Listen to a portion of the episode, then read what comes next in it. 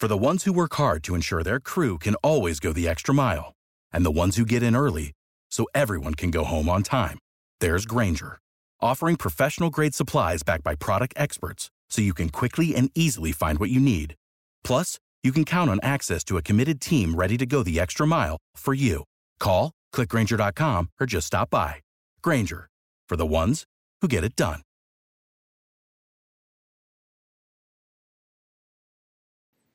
Hello, everyone. This is Scott Reichel, and this is the Betting Bay Area podcast and Believe Podcast Network, the Bay Area's number one sports podcast network, the only place for the show for every team in the Bay Area and more. We believe in our teams. Do you believe? If you enjoy the show, please subscribe and rate the show on iTunes. We're also available on your favorite directory Spotify, Google Play, Stitcher, Luminary, and TuneIn. You can find us at Believe.com and at Believe Podcast on Twitter, and you can find me personally at Reichel Radio on Twitter. Now, at, at long last, it's finally time for the Super Bowl. And there is a Super Bowl matchup between the San Francisco 49ers and the Kansas City Chiefs. And once again, we'll be looking to provide all of you with important information and statistics that can help everybody make some money in the betting market. So without further ado, we're going to dive right in and start with the San Francisco 49ers. Kansas City originally opened up as a one point favorite. They've been bet up to one and a half, and the over under has actually gone up a decent amount as it has gone from 52 to 54 and a half. 49ers entered this game on a high note as they were able to beat the Green Bay Packers at home in the NFC Championship game in blowout fashion as they ended up winning by 17 points by the score of 37 to 20. Game was basically over at the half. 49ers absolutely dominated and they looked for a similar type of performance two weeks later in the Super Bowl in Miami on Sunday.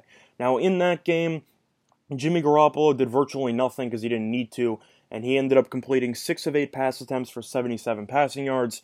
Uh, 49ers decided early on to just pound the rock. Green Bay had no answers. Garoppolo barely threw the ball. There was about a quarter and a half stretch where he did not even attempt a single pass, and the 49ers were able to coast to a nice, easy victory.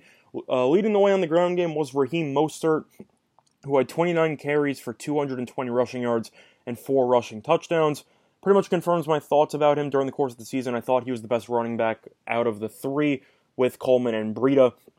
And Mostert finally somewhat became a household name in uh, pretty much all over the country as he at what just he he went off. I mean, he had four rushing touchdowns and 220 something rushing yards. He was unbelievable and he will look to destroy Kansas City's defense on Sunday. The team as a whole had 42 carries for 285 rushing yards, which is equivalent to 6.8 yards per carry.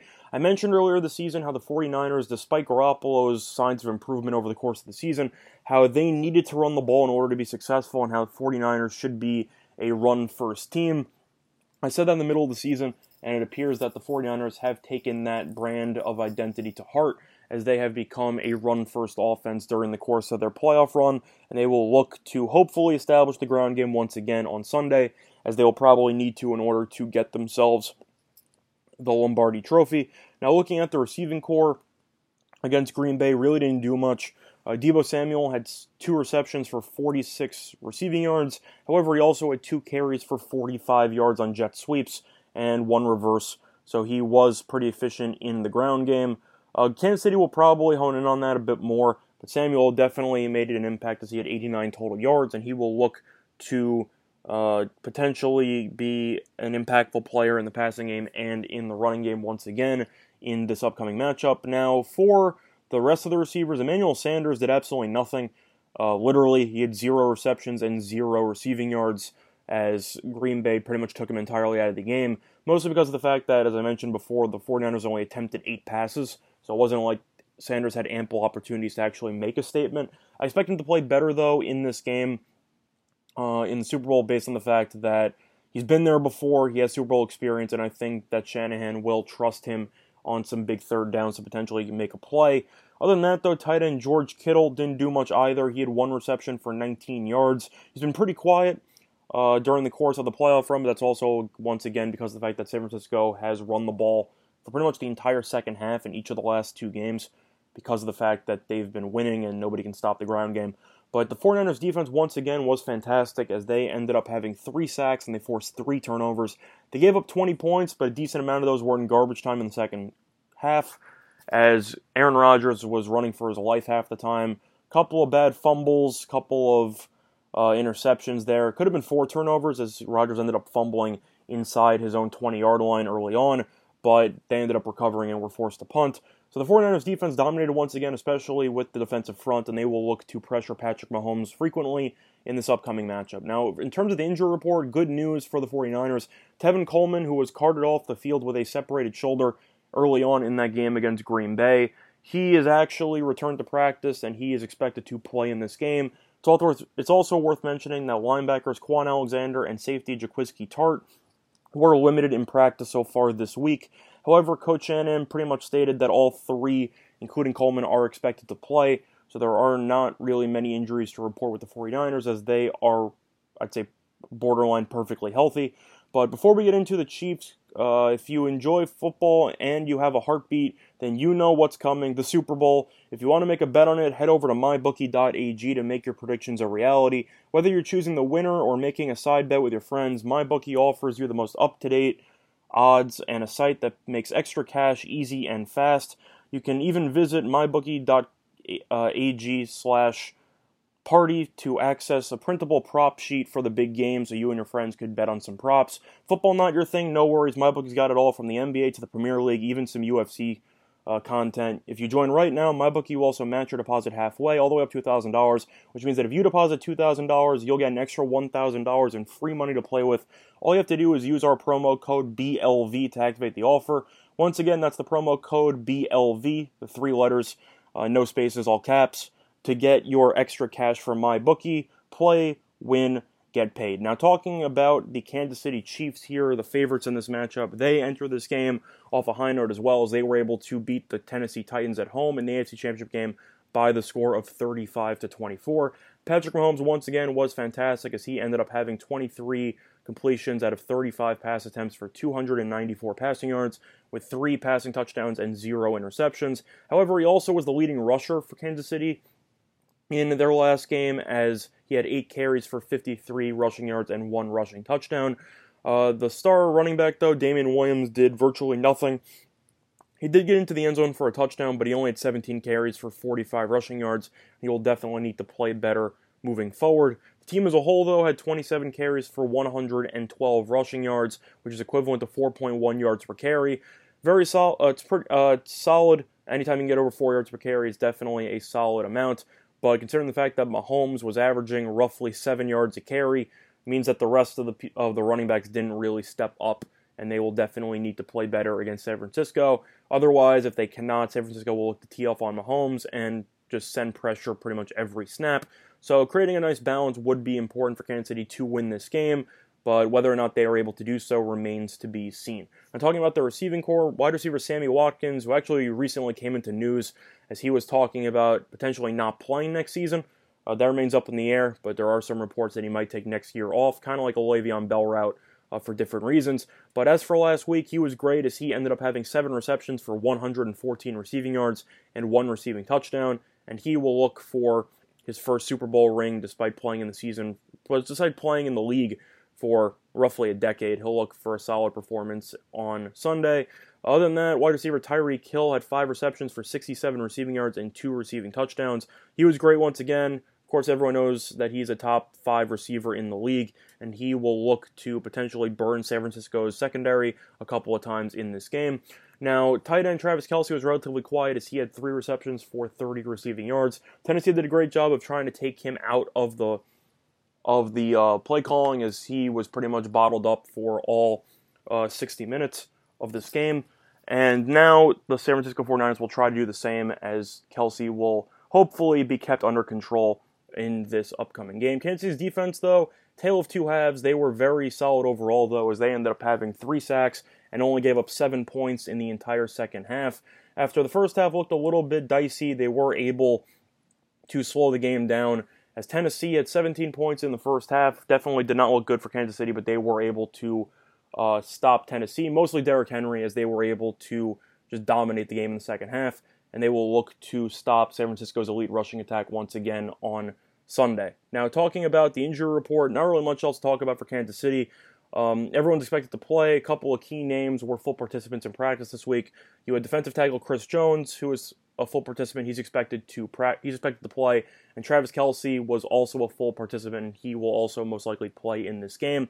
Now, talking about the trends for this matchup, Uh, you have the the 49ers are 5 and 0 against the spread in their last 5 games as an underdog and the 49ers are 6 and 1 against the spread versus a team with a winning record in their last 7 games. So 49ers have done well in this spot before and they've also uh, just been playing some really good football lately. Kansas City has been a bit dicey in their games. One could argue that hope looked pretty bleak against Houston in the divisional round, and then they were able to take care of business against Tennessee after trailing after the first quarter.